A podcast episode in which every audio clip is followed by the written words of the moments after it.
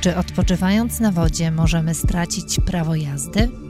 Jakie są podstawowe zasady bezpiecznego wypoczynku nad wodą i jakie błędy popełniamy najczęściej?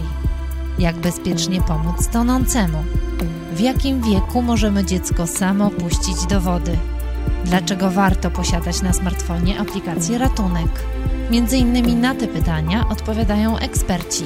Oficer prasowy Komisariatu Rzecznego Policji podkomisarz Kinga Czerwińska oraz Krzysztof Jaworski, prezes Wodnego Ochotniczego Pogotowia Ratunkowego w Legionowie. W kolejnym epizodzie podcastu Polskiej Policji Wspólnie Bezpieczni nad wodą.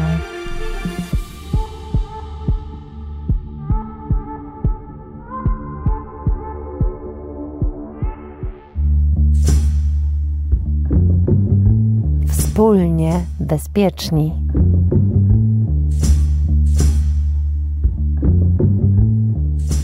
Witam serdecznie w naszym policyjnym cyklu rozmów z ekspertami Wspólnie Bezpieczni. Sławomir Katarzyński. Naszym pierwszym dziś gościem jest oficer prasowy Komisariatu Rzecznego Policji, podkomisarz Kinga Czerwińska. Dzień dobry pani. Dzień dobry. Spotkaliśmy się dzisiaj nad Zalewem Zegrzyńskim i chciałem porozmawiać o bezpieczeństwie nad wodą. Skończyły się właśnie wakacje, ale do 30 września trwa w Polsce sezon kąpielowy. Niestety co roku tonie kilkaset osób, większość właśnie podczas miesięcy letnich. Jak podsumowałaby Pani tegoroczny okres wakacyjny? Jest on bardzo podobny do poprzednich lat. Można powiedzieć, że od około 10 lat utrzymuje nam się podobna liczba utonięć e, właśnie w okresie wakacyjnym. Jest to około 300-350 osób, co w sumie razem, jeżeli będziemy liczyć cały rok, to wychodzi około 400-500 osób rocznie, które toną.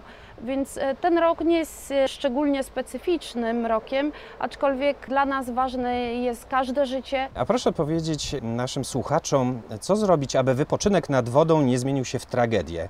Wystarczy przestrzegać prostych reguł. Jakie są to zasady? Przede wszystkim liczy się zdrowy rozsądek.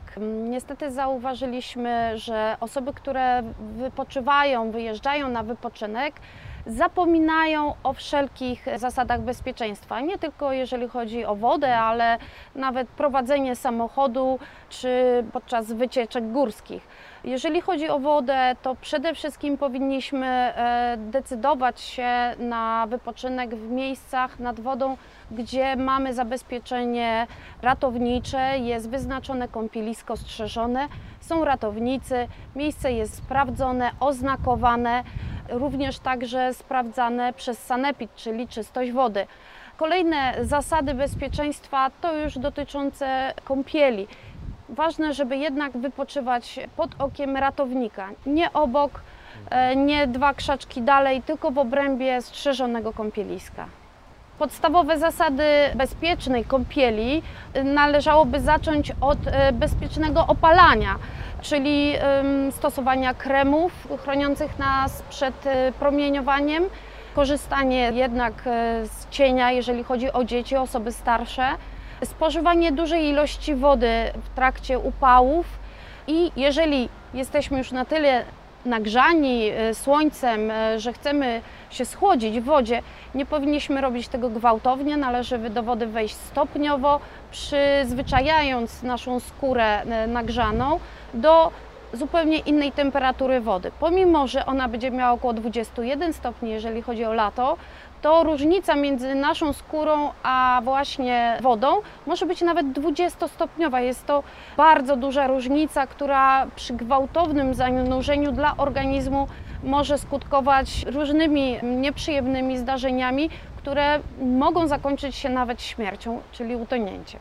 Czyli przypuszczam, że podejmujecie Państwo swoje działania również na brzegu, tak? Względem osób opalających się? Uczycie, edukujecie w tym zakresie? Tak, to staramy się robić przez cały rok szkolny, czyli nie działamy w momencie, kiedy zaczynają się wakacje, bo dla nas jest to okres na tyle wytężonej pracy na wodzie, że już nie mamy czasu na edukację. Edukacji poświęcamy cały rok i też uczulamy rodziców, opiekunów, żeby jednak nie zostawiali sobie ostatniego miesiąca przed wakacjami, e, między innymi na szybką naukę pływania i zdobywania środków, które nas zabezpieczą w jakiś sposób nad wodą. O tym trzeba myśleć przez cały rok. Dzieci dorośli powinni stopniowo zdobywać umiejętności pływackie, przyzwyczajać się do wody, ale należy też pamiętać, że pływanie w warunkach basenowych, pływalni jest e, całkowicie odmienne od pływania w jeziorze czy morzu, czy również rzece. Woda e, na zewnątrz e, jest wodą która zawsze się porusza, nie jest tak przezroczysta jak na pływalni i nie ma stałej temperatury.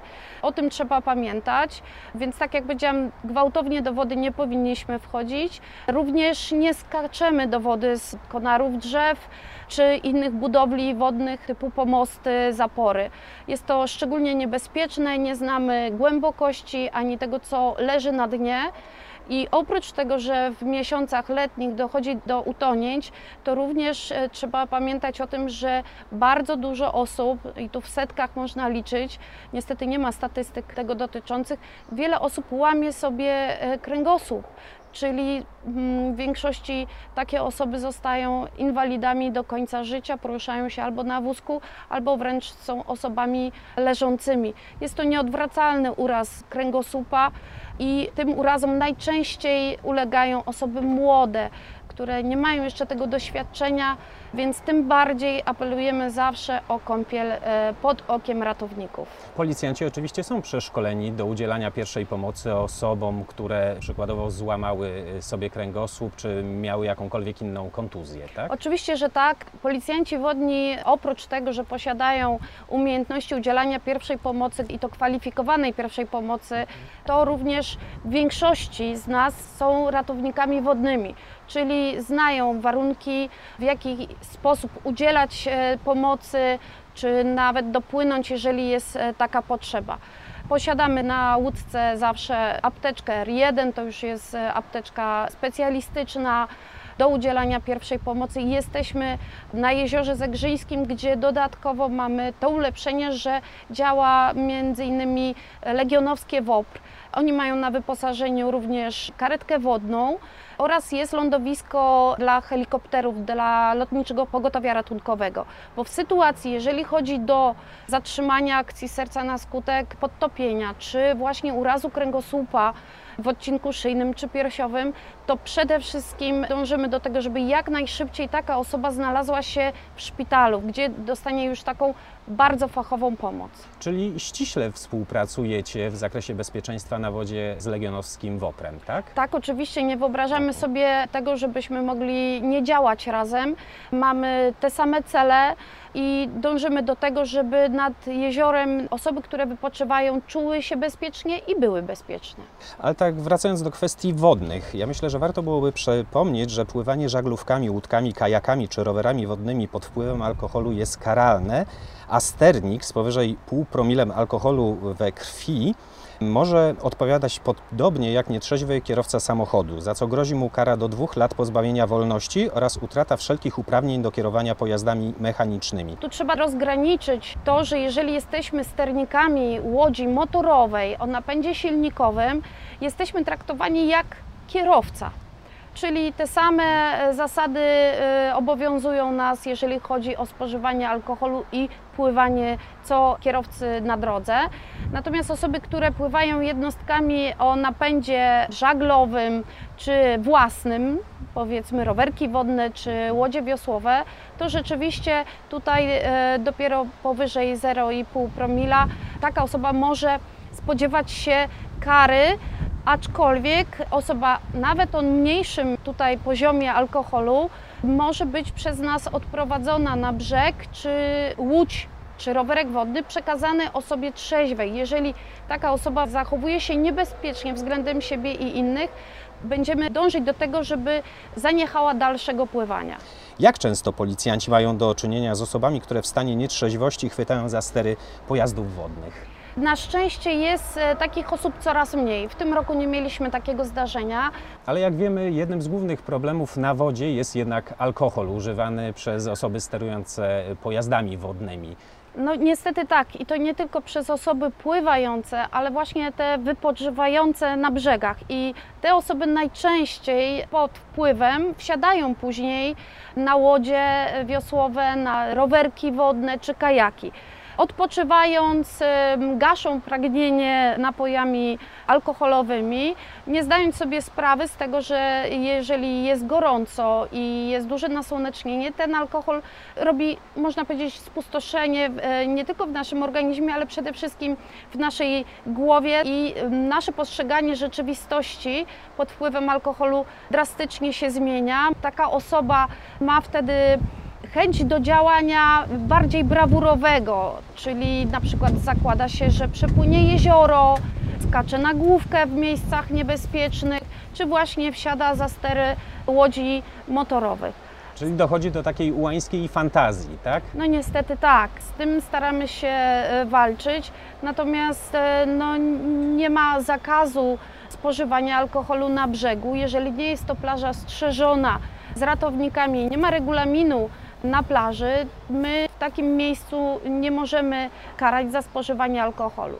Dopiero jeżeli taka osoba e, znajdzie się za sterami łodzi motorowej, wtedy możemy interweniować. Ludzie popełniają często niewybaczalne błędy. Poza wspomnianym alkoholem, jakie błędy popełniamy najczęściej nad wodą? Jeżeli chodzi o jezioro Zegrzyńskie, takim typowym błędem popełnianym przez osoby korzystające ze sportów wodnych, to jest nieumiejętność przewidywania pogody. Jeżeli wybieramy się na sprzęt pływający, żaglówki, deski windsurfingowe, czy nawet zwykłą łódkę wiosłową, powinniśmy przed wyjściem e, z portu, przed wypłynięciem sprawdzić aktualną pogodę i co może się wydarzyć za godzinę, dwie. Dodatkowo powinniśmy obserwować zmiany, które zachodzą na niebie.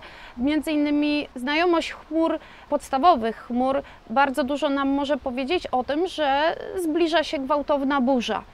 Bardzo często mamy do czynienia z wywrotkami łodzi, które nie zastosowały właśnie się do takiego instynktu żeglarskiego, który powinien jak e, lampka zapalić się w głowie, że szara chmura, biała na górze, szara na dole, grozi gwałtowną burzą, szkwałem i to może spowodować wywrotkę łodzi. W takiej sytuacji powinny żaglówki kierować się bezpośrednio do portu.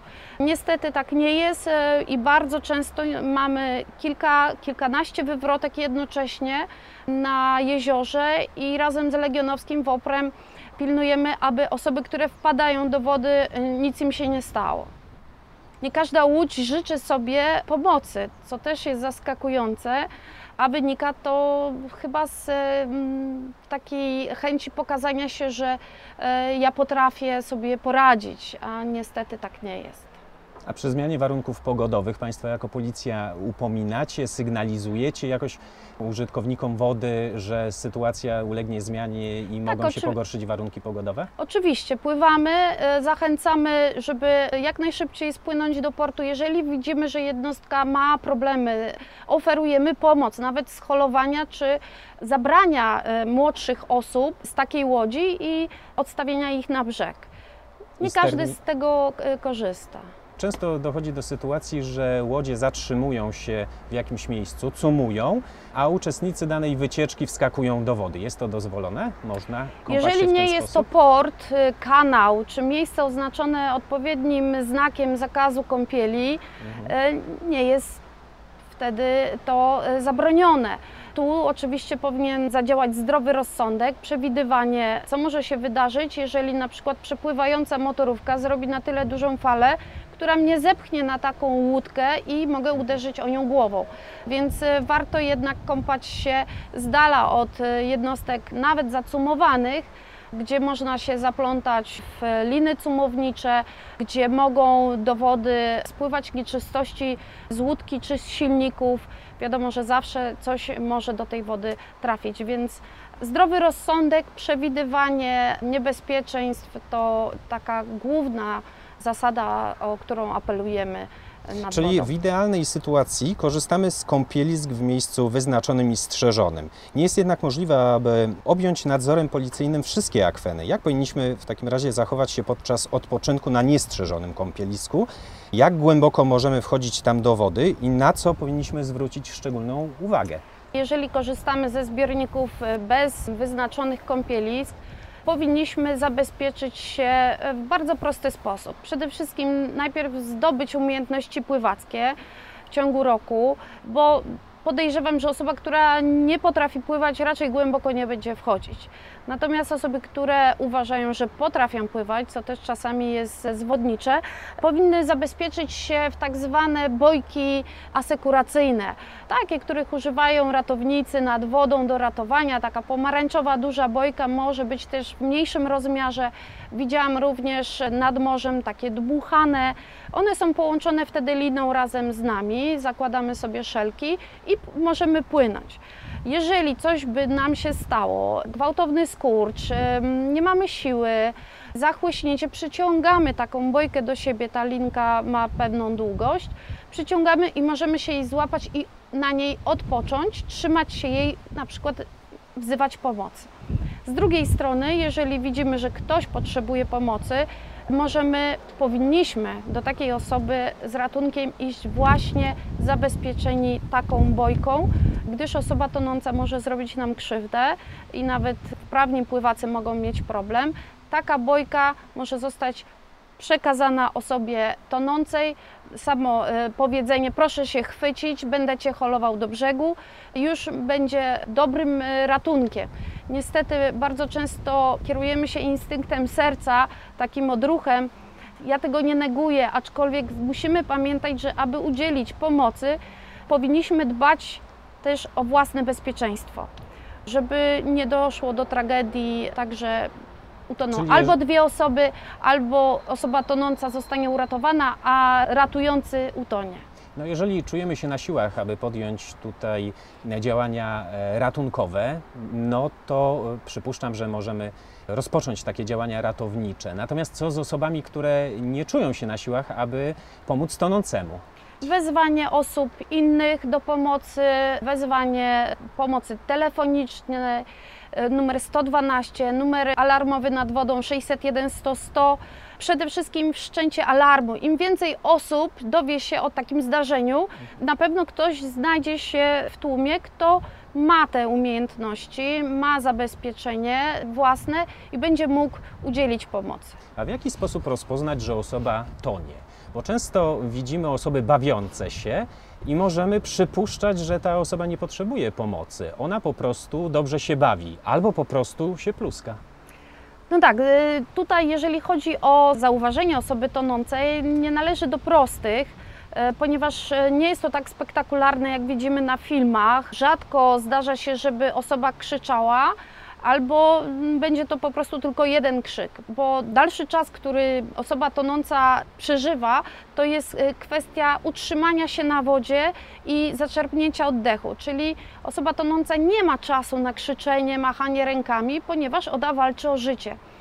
Wprawny ratownik jest wyczulony właśnie na takie osoby, które mają wzrok zawieszony gdzieś w przestrzeń, nie odgarniają włosów, które spadły im na czoło, wykonują nieskoordynowane ruchy, ale nie zawsze to wygląda jak chlapanie, więc nie jest to proste. Dlatego, jeżeli osoba wchodzi do wody, to najlepiej, żeby to robiła właśnie w towarzystwie, żeby powiedziała: Będę się kąpać, patrz na mnie, żeby był stały nadzór nad y, osobami wchodzącymi i nie tracimy ich z oczu, dopóki nie wyjdą. Bardzo często dochodzi do wezwania pomocy wobec osób, które nam zniknęły z oczu, ale nie zauważyliśmy, że oni wyszli już z wody i poszli na przykład do baru y, coś sobie kupić, czy gdzieś na brzegu zbierają muszelki. Jest wtedy wszczęta akcja ratunkowa, taką też mieliśmy w tym roku na Jeziorze Zegrzyńskim i szukanie, można powiedzieć, nikogo, tak? I y, wszyscy postawieni są na nogi, służby ratunkowe wezwane, czasami nawet i ze sprzętem typu sonar do szukania zwłok y, na dnie. I taka akcja zabiera dużo czasu, gdzie ratownicy mogliby być wykorzystani w innej części jeziora, rzeki, morza, jest to takie nieodpowiedzialne wezwanie pomocy. Musimy być pewni, że ta osoba zniknęła nam z oczu. A często dochodzi do niefrasobliwości rodziców, którzy pozostawiają bez opieki swoje dzieci, a później funkcjonariusze wodni policji muszą poszukiwać tych dzieci? Niestety tak. Bardzo często na plażach, szczególnie tych y, licznych, nad morzami, gdzie tych osób jest naprawdę dużo, dzieci bardzo często znikają rodzicom z oczu. Tu trzeba pamiętać, żeby jednak dziecko do siódmego roku życia to bardzo na nie uważać. Apelujemy o to, żeby dzieci miały na ręku jakiś znak charakterystyczny, najlepiej, żeby to był napisany numer telefonu nasz, bo krążące y, dziecko po plaży, nawet dorosły może inny się zainteresować. Na pewno ratownik będzie też wyczulony, spyta się, gdzie mama. Jeżeli nie otrzyma odpowiedzi i pokazania i nie doprowadzi do rodzica, e, wtedy będzie mógł skorzystać z tego telefonu i bezpośrednio połączyć się i odprowadzić dziecko. Dlatego warto zabezpieczyć dziecko. Są różne opaski do napisania, albo po prostu zwykłym markerem takim niezmywalnym napisać ten numer i nauczyć też dziecko przede wszystkim, e, żeby nie oddalało się, nauczyć numeru telefonu i tego, że jeżeli poczuje się w jakiś sposób zagrożone, to żeby kierowało się właśnie do osób mundurowych, e, do ratowników z tą prośbą o pomoc, żeby nie bały się prosić o pomoc. Czyli zawsze jesteście na posterunku, zawsze jesteście gotowi do tego, żeby pomóc, wesprzeć poinformować i doradzić, tak? Staramy się, natomiast e, w obliczu, kiedy na plaży, na przykład tutaj nad jeziorem Zegrzyńskim jest tysiąc osób, a nas jest na wodzie dwa patrole, czyli czwórka policjantów, a mamy jeszcze dwie inne plaże, jest to trudne, żeby być wszędzie i móc wszystkim naraz udzielić pomocy. Dlatego tak ważne jest, żeby osoby wypoczywające umiały zadbać o siebie. Mhm. Pani komisarz, w tym roku przypada setna rocznica powstania Policji Rzecznej. Choć wiele zaplanowanych uroczystości w ramach tegorocznych obchodów nie mogło się odbyć z powodu pandemii, część z nich udało się zrealizować, o czym na bieżąco można czytać na policyjnych stronach. Czy przygotowano jakieś niespodzianki, czy też przygotowujecie jakieś niespodzianki w najbliższym czasie? W najbliższym czasie Jacht Klub Policyjny Galar organizuje regaty w Pucku z okazji właśnie stulecia Policji Rzecznej, Wodnej. Natomiast e, wszelkie inne próby zorganizowania uroczystości niestety pokrzyżował nam koronawirus. Wydaliśmy magazyn specjalny, magazyn stołeczny, gdzie znajdują się artykuły dotyczące historii komisariatu i ogólnej wiedzy, na czym polega praca Policji Wodnej. Była również e, tutaj dzięki klubowi Galar zrekonstruowana łódź policyjna, łódź pychowa, drewniana, również e, umundurowanie właśnie z e, lat kiedy ta policja wodna powstała w niepodległej Polsce. Możemy również e, zachęcić e, szczególnie dzieci i rodziców do korzystania z e, naszej publikacji Kapitana Wyderki, która uczy bezpiecznych zachowań nad wodą przez cały rok, bo to nie tylko jeżeli chodzi o lato, ale również o zimę, kiedy mamy śnieg, kiedy zbiorniki wodne zamarzają i osoby wchodzą na lód, co jest szczególnie niebezpieczne. Tak, o stuleciu Policji Rzecznej pisała Komenda Stołeczna Policji, ale również miesięcznik Policja 997, gdzie zamieszczaliśmy y, znacząco dużo artykułów na ten temat. A proszę mi powiedzieć, z czego jednostka jest aktualnie szczególnie dumna Szczególnie dumni jesteśmy e, z naszych policjantów, którzy dzięki swojemu dużemu doświadczeniu potrafią szybko udzielić pomocy osobom, które znalazły się w niebezpieczeństwie. I chodzi mi tu również o Warszawę, gdzie stykamy się z wieloma osobami, które albo skaczą do wody z mostów, albo wypadają z łódek. I jeżeli chodzi o rzekę, jest to bardzo niebezpieczny akwen, szczególnie właśnie Wisła w odcinku tym warszawskim. Nasi policjanci potrafią dosłownie e, w 3-4 minuty dopłynąć, odnaleźć, wyłowić i przekazać pogotowiu, więc jest to dla nas duma, że bardzo rzadko dochodzi już do utonięć osób, e, o których wiemy, że znajdują się w wodzie. A w sezonie letnim ile patroli wystawiacie nad Zegrzem Państwo? E, W sezonie letnim w poprzedni dzień są to dwie łódki. Jeżeli chodzi o soboty, niedzielę, to staramy się, żeby to były 3 do 4 łodzi, e, zależnie od natężenia ruchu.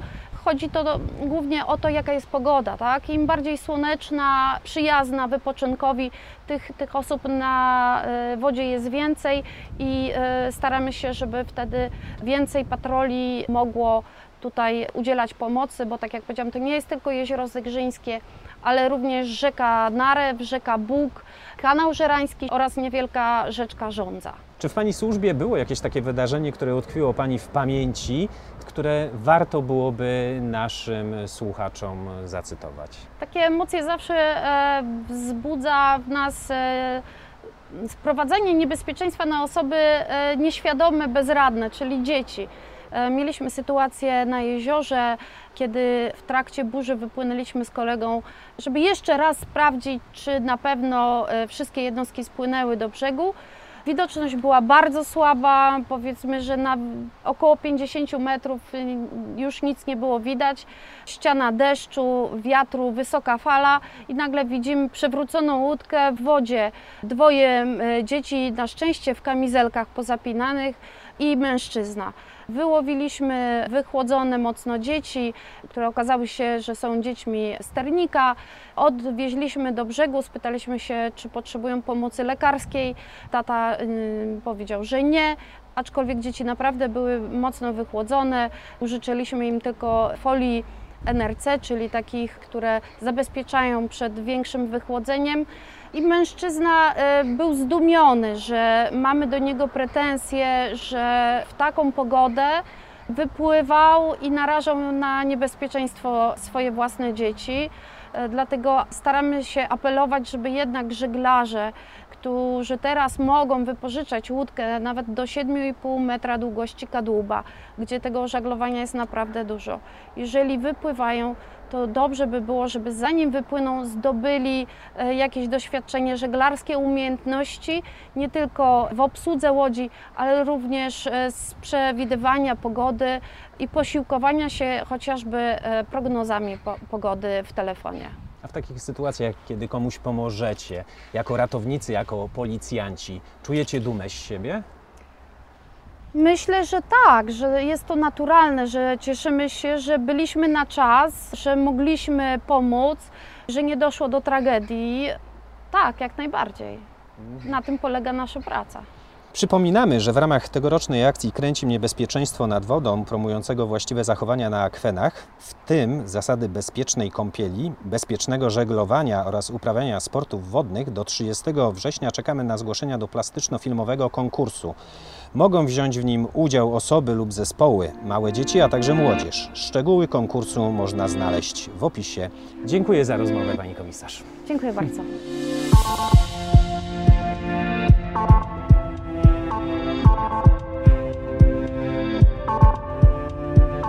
Naszym drugim gościem jest Krzysztof Jaworski, od 20 lat prezes WOPR-u w Legionowie. Dzień dobry panu. Dzień dobry. W poprzedniej rozmowie, e, tuż przed chwilą, rozmawialiśmy z oficer prasową Komisariatu Rzecznego Policji w Warszawie podkomisarz Kingą Czerwińską. Rozmawialiśmy o podstawowych zasadach bezpieczeństwa podczas wypoczynku nad wodą. A jakie dodatkowe środki ostrożności powinny zachować osoby uprawiające sporty wodne, na przykład te, które wsiadają na rower wodny czy też kajak? Pamiętajmy o tym, że rower wodny, y, jak i kajak to są niewielkie jednostki, które e, tak naprawdę w każdej chwili mogą ulec wywróceniu. Czyli od początku, od momentu, kiedy y, stawiamy nogę przy brzegu do takiej jednostki, do końca naszej podróży powinniśmy być ubrani w kamizelkę asekuracyjną, co najmniej kamizelkę asekuracyjną. I należy pamiętać o tym, że kamizelka asekuracyjna jest sprzętem, który jest przeznaczony dla osób umiejących pływać. W momencie, kiedy są osoby, które kompletnie nie, mają nic, nie miały nic do czynienia z wodą, nie potrafią pływać, należy zastosować kamizelkę ratunkową. Ona zdecydowanie różni się od y, kamizelki asekuracyjnej, dlatego że chociażby posiada kołnierz specjalny, e, który utrzyma zawsze głowę osoby, która wpadnie do wody, osoby poszkodowanej na powierzchni wody. Pamiętajmy również o tym, żeby y, patrzeć na to, co się dzieje dookoła nas na jeziorze, na rzece. Zdarza się tak, że jakaś duża motorówka może przepłynąć w pobliżu, zrobić e, jakąś dużą falę. Nie dajmy się takiej fali zaskoczyć.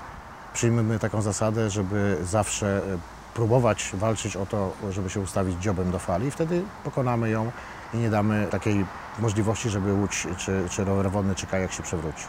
Korzystając ze sprzętów wodnych możemy stać się świadkami sytuacji, w której dojdzie do zakrztuszenia się wodą, e, czy jakaś z osób zacznie się topić. Jak powinniśmy prawidłowo w takiej sytuacji zareagować?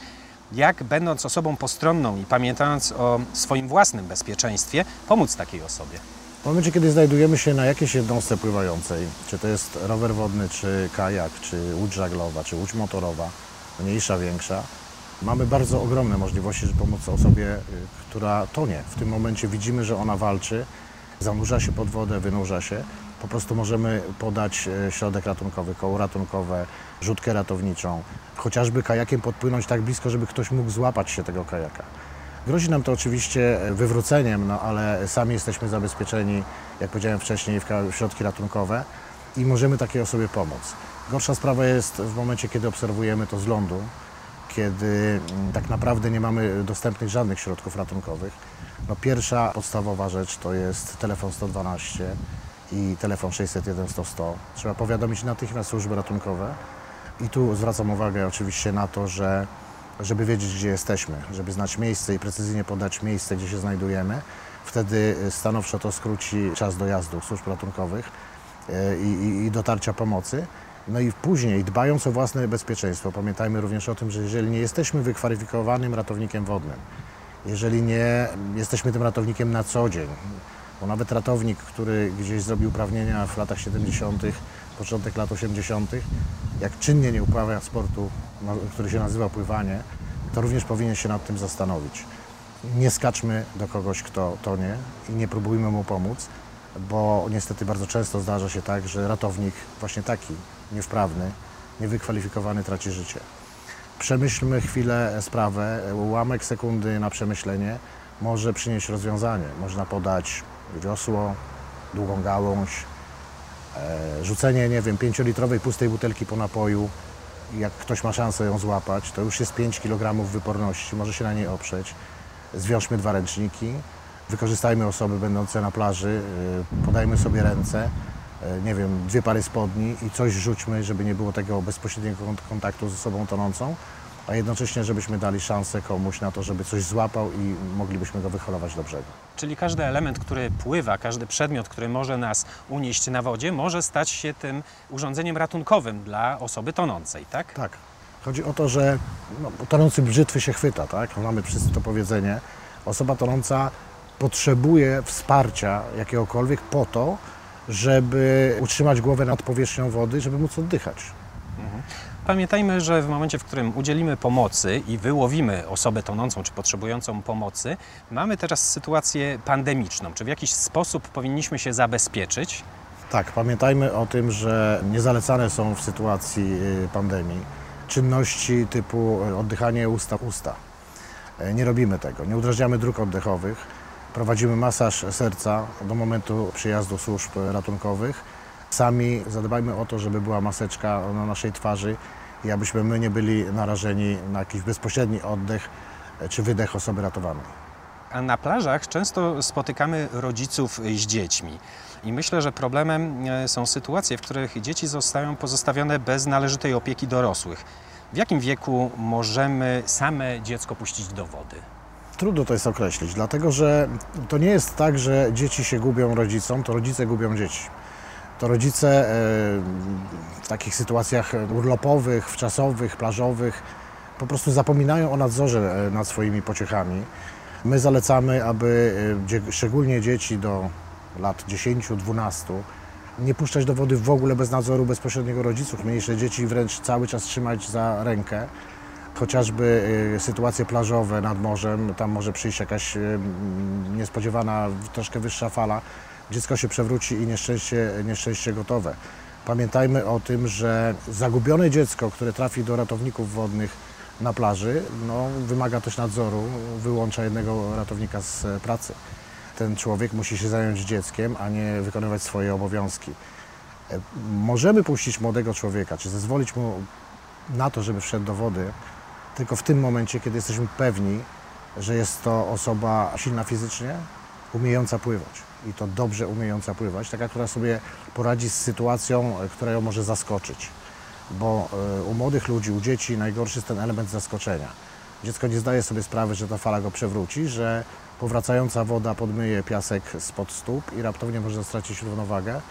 I zaskoczony taki młody człowiek czy dziecko e, wpadające do wody, no może się zakrztusić i wtedy już bardzo prosta droga do tego, żeby utonąć. Jeszcze bardzo e, wielkim apelem, bardzo e, rzeczą ważną jest to, aby będąc z własnym dzieckiem e, w wodzie, na kąpielisku, e, abyśmy zwracali uwagę też na inne dzieci. Nie wszyscy rodzice są tak odpowiedzialni, żeby te dzieci trzymać za rękę i być z nimi w wodzie. I pamiętajmy, żeby patrzeć też na inne dzieciaki, te, które się chlapią, wygłupiają obok nas i spróbować odróżnić e, sytuację zabawy od sytuacji już zagrożenia życia. Mhm. A rodzice często wyposażają dzieci we wszelkiego typu dmuchańce. Są to zwierzęta, skutery e, wodne dmuchane, czy też koła, ewentualnie jakieś rękawki. Czy są te elementy wystarczająco bezpieczne? Tak jak Pan to nazwał, te zabawki to nie są elementy, które są przeznaczone do tego, żeby na nich pływać, czy chociażby materace dmuchane, słynne. To są elementy przeznaczone do zabawy. Czyli dziecko powiedzmy w rękawkach z jakimś przepięknym flamingiem chlapiące się nad wodą. Okej, zgadzamy się na to, tylko tam musi stać tata, mama obok i musi pilnować e, swojej pociechy, bo zdarzyć się może bardzo wiele. Przepłynie motorówka i taki flaming się przewróci, dziecko znajdzie się w wodzie. Może przyjść fala, a zrobi to samo. Albo może być taka sytuacja, że raptownie flaming się nam pojawi y, tysiąc metrów od plaży. Bo prąd, wiatr poniesie y, tą zabawkę y, razem z naszym y, dzieckiem. No i wtedy już do tragedii jest bardzo, bardzo blisko. Pamiętajmy również o tym, że te zabawki, takie nazwijmy, nie mają atestu. To nie są środki pływające, to nie są łodzie. To są wszystko tylko elementy do zabawy na płytkiej wodzie i najlepiej pod nadzorem ratowników. Czyli nie możemy być pewni tego, że tego typu urządzenie, tego typu zabawka zabezpieczy nam dziecko i nasze dziecko nie będzie musiało być e, przez nas dozorowane, doglądane podczas nie. zabaw. Absolutnie nie. Nie, nie, nie. nie liczmy na to, że dmuchana zabawka jakakolwiek zastąpi rodzica i nadzór rodzica i zastąpi to miejsce, w którym my jesteśmy i nasze dziecko, czyli to miejsce, gdzie są ratownicy i w każdej chwili możemy liczyć na ich pomoc. Tak jak powiedziałem wcześniej, nie ma atestów, te zabawki nie mają takiego przeznaczenia. One są do, do tego, żeby się nimi bawić, ale na wodzie po kolana, po, po pas, to wszystko, pod nadzorem oczywiście. Pan powiedział nam o sposobach zabezpieczenia się, czyli oczywiście są to kamizelki, wszelkiego typu urządzenia testowane, które pomagają nam się utrzymać na wodzie, ale są sytuacje, kiedy dochodzi jednak do tragedii. Sygnalizował Pan numery e, ratunkowe, czyli 601 100 100 czy też 112, ale wiemy, że powstała również aplikacja pod nazwą Ratunek. Czemu ona służy? E, Tak, aplikacja Ratunek została stworzona jako e, uzupełnienie do całego systemu powiadamiania ratownictwa wodnego, czyli telefonu 601 100 100 i tu mówimy o ratownictwie i o zagrożeniach nad wodą, jak również telefonu 601 100 300, tu mówimy o zagrożeniach w górach. Ta aplikacja również pozwala skontaktować się z ratownikami i wodnymi, i górskimi. Tam są dwa przyciski do wyboru, czy to jest góry, czy to jest woda.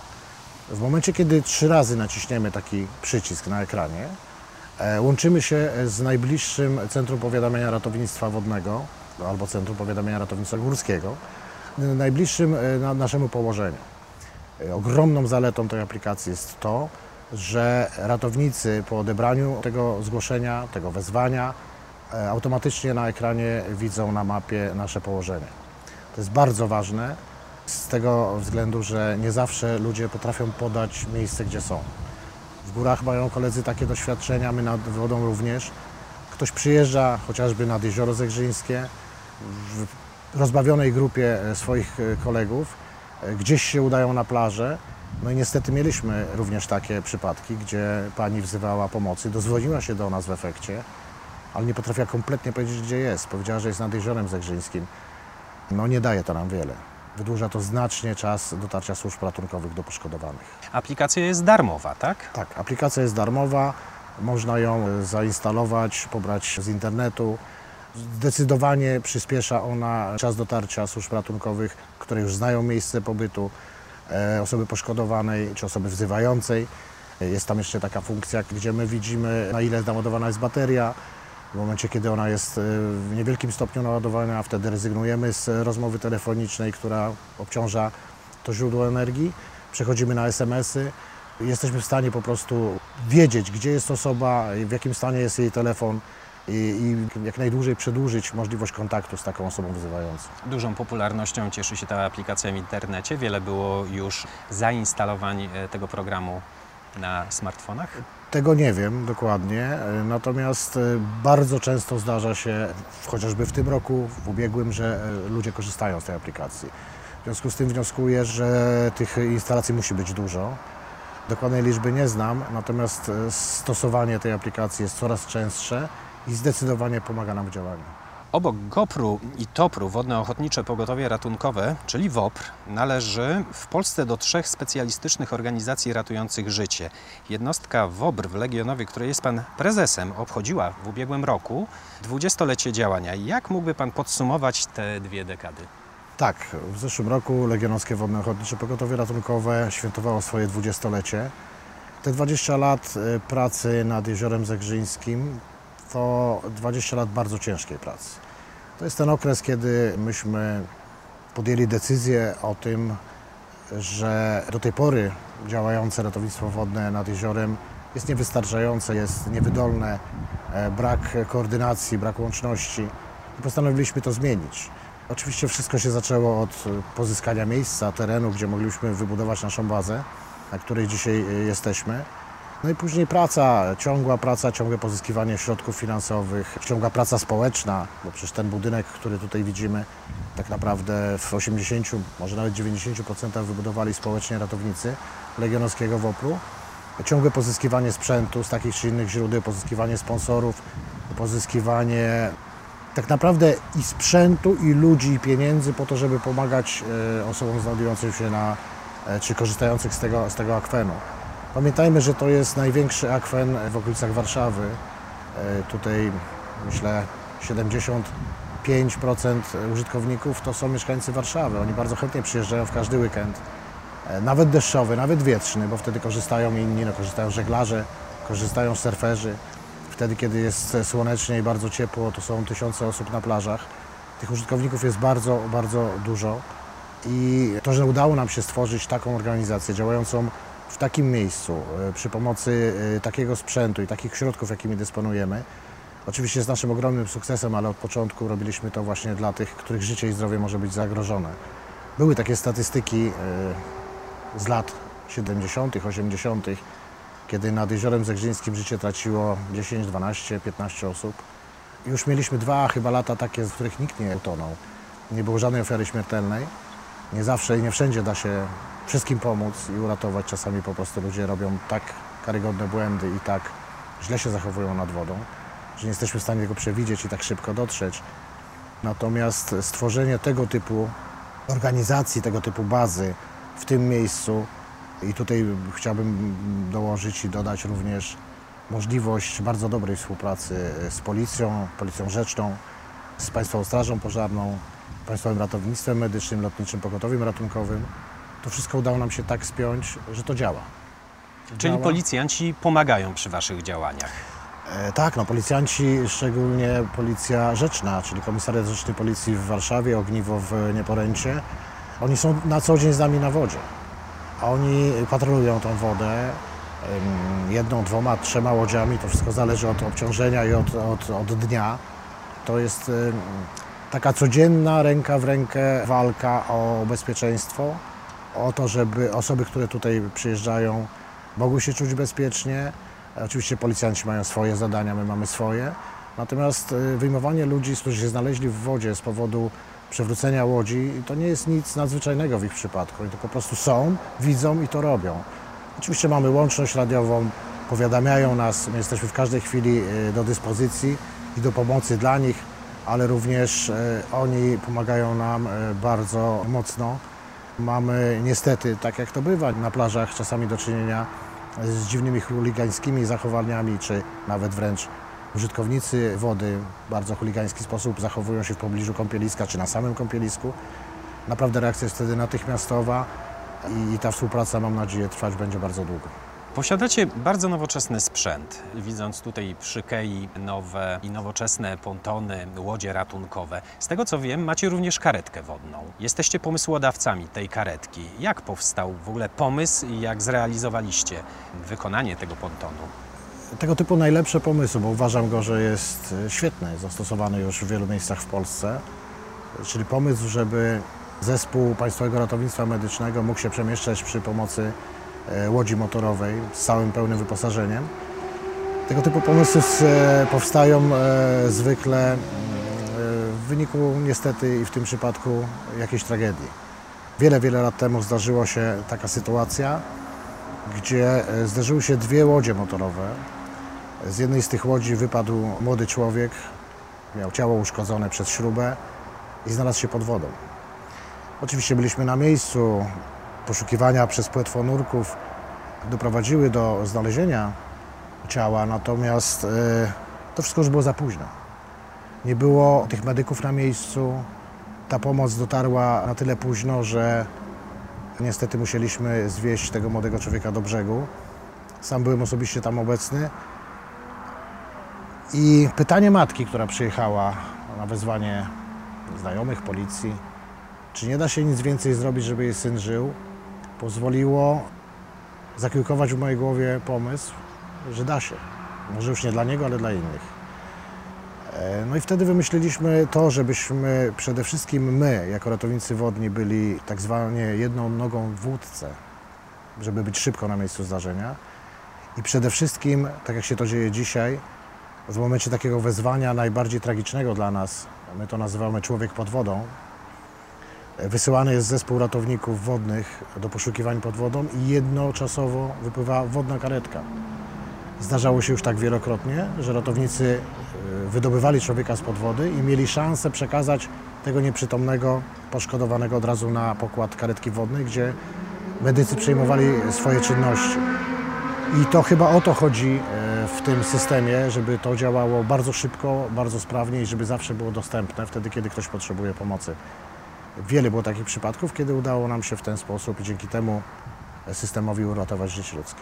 Na terenie, z tego co wiem, macie również lądowisko dla śmigłowców LPR-u. Jest to całodobowe lądowisko dla śmigłowców Lotniczego Pogotowia Ratunkowego.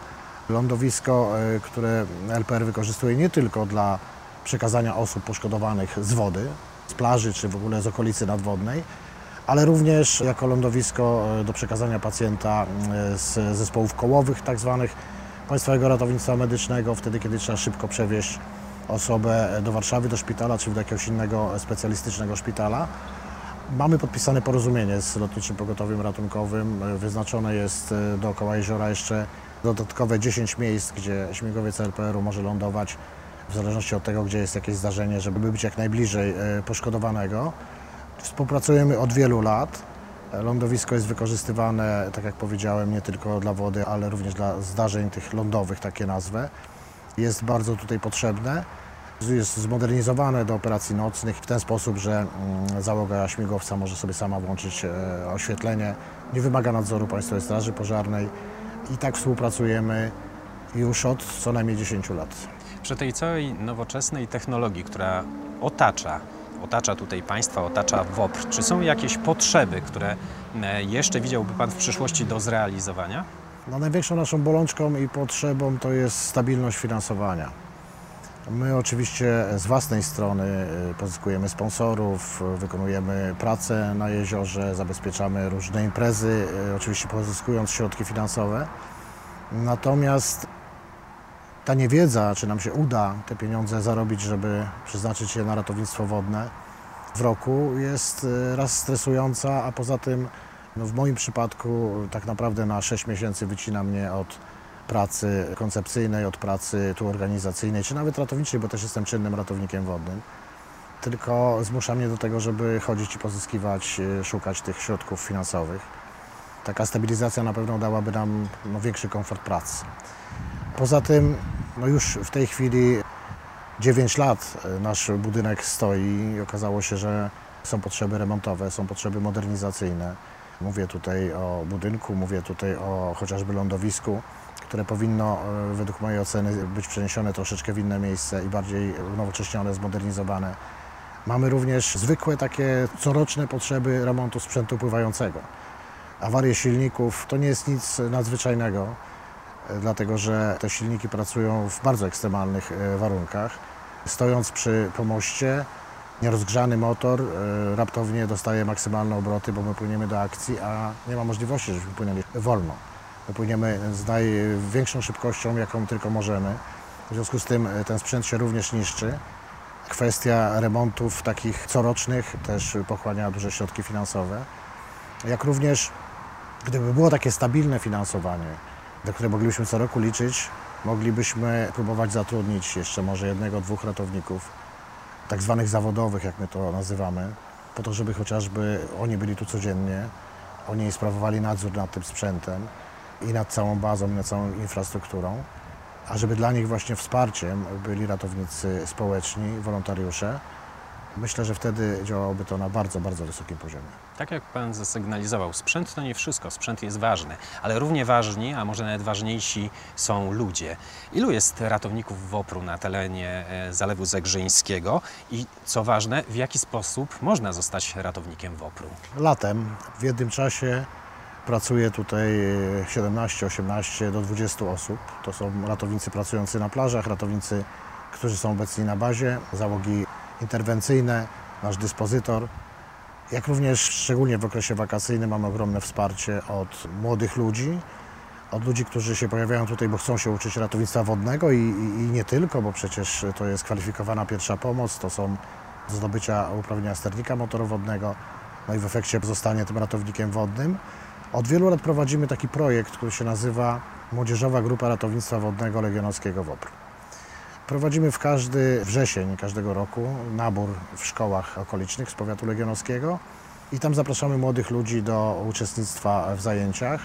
W każdą sobotę w okresie zimowym i wiosennym, jesiennym odbywają się tutaj zajęcia na bazie. Młodzi ludzie mają szansę poznać przede wszystkim w pierwszej kolejności zasady udzielania pierwszej pomocy, i kwestie e, techniczne związane z ratownictwem, jak również mają zajęcia na pływalni, uczymy ich pływać, tak naprawdę od zera niektórych. Po dwóch, trzech latach e, takiego uczestniczenia w tej młodzieżowej grupie ratownictwa wodnego mają szansę po ukończeniu 18 roku życia, po uzyskaniu tytułu ratownika skwalifikowanej pierwszej pomocy i ukończeniu kursu i zdaniu pozytywnie egzaminu ratownika wodnego, zostać pełnoprawnym ratownikiem wodnym.